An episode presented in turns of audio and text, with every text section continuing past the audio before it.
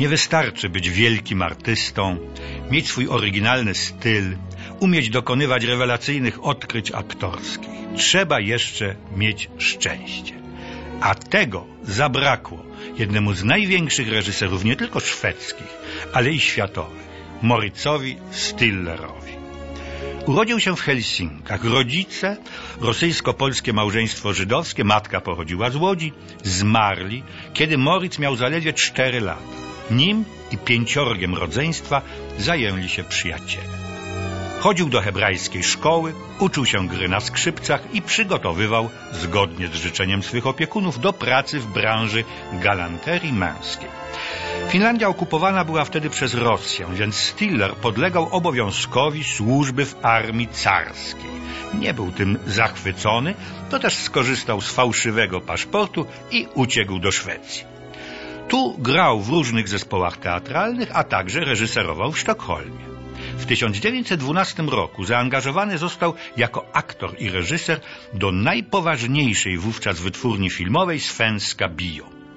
Zadebiutował melodramatem Matka i Córka. Poznał i zaprzyjaźnił się z Wiktorem Sjöströmem. Obaj nadali filmowi szwedzkiemu oryginalne oblicze i przyczynili się do jego wyjątkowego poziomu i pierwszej międzynarodowej sławy. Byli przyjaciółmi, ale też początkowo rywalami. Obaj dbali bardzo o walory estetyczne swych filmów i przemyślaną, precyzyjną formę opowiadania. Sjöström był jednak bardziej liryczny, poetycki, przywiązany do tradycji kultury skandynawskiej. Filmy Stillera cechował dynamizm oraz, jak pisano, inscenizacyjna wirtuozeria, elegancja kostiumów i scenografii, ironiczny dystans i libertyńska pikanteria. Ale w końcu i on zauroczony czy też porwany został przez nordycką przyrodę.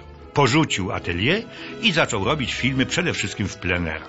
Zasmakował też w literaturze skandynawskiej, szczególnie w powieściach laureatki Nagrody Nobla Selmy Lagerlöf. Ceniła ona bardzo Stillera jako reżysera, natomiast miała do niego pretensje jako scenarzysty, adaptatora jej powieści. Stiller nie trzymał się bowiem kurczowo tekstu oryginału.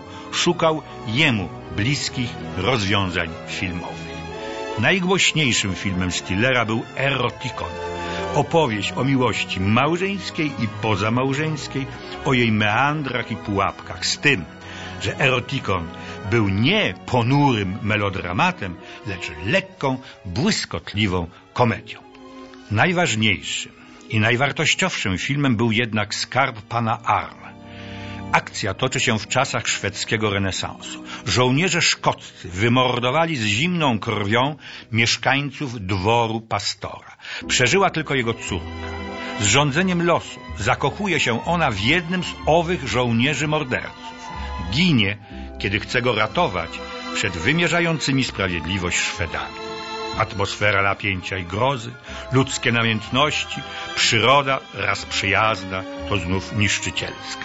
To były cechy nie tylko tego filmu, ale całej ambitnej twórczości szwedzkiej. Ostatni film, jaki Stiller nakręcił w Szwecji w roku 1924, nosi polski tytuł Gdy zmysły grają. I tu uczucia się kłębią i przyroda pełni istotną rolę dramaturgiczną. Ale najważniejsze jest, że pierwszą dużą rolę zagrała w nim Greta Garbo, jeszcze nie boska. Odkrył ją dla filmu właśnie Mauritz Stiller.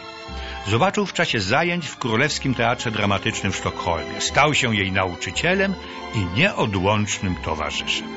Przyjaciele nazywali ich Pigmalionem i Galateą, albo Piękną i Bestią.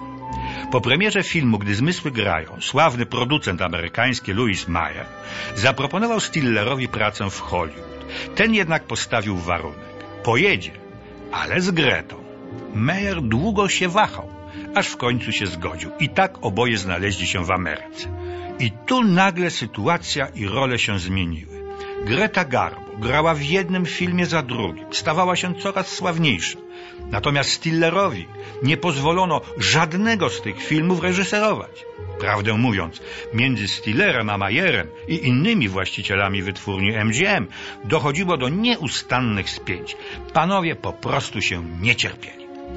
Przy pierwszym filmie z Garbo Stiller pracował jako asystent reżysera.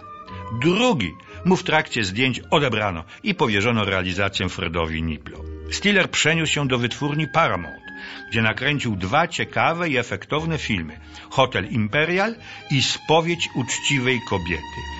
W obu główne role grała Pola Negri. Następny film, Ulicę Grzechu, znowu mu odebrano. Hollywood to nie było miejsce dla takiego artysty, jakim był Stiller. Zawiedziony i schorowany, odnowiła się choroba płuc, wrócił do Szwecji, choć lekarze zalecali pobyt w Szwajcarii. Ostatnią pracą twórczą Stillera było wystawienie w Sztokholmie z ogromnym powodzeniem musicalu Broadway. Kilka dni po premierze, w listopadzie 1928 roku, zmarł w wieku 45 lat. Wybitny artysta filmu, który nie miał szczęścia.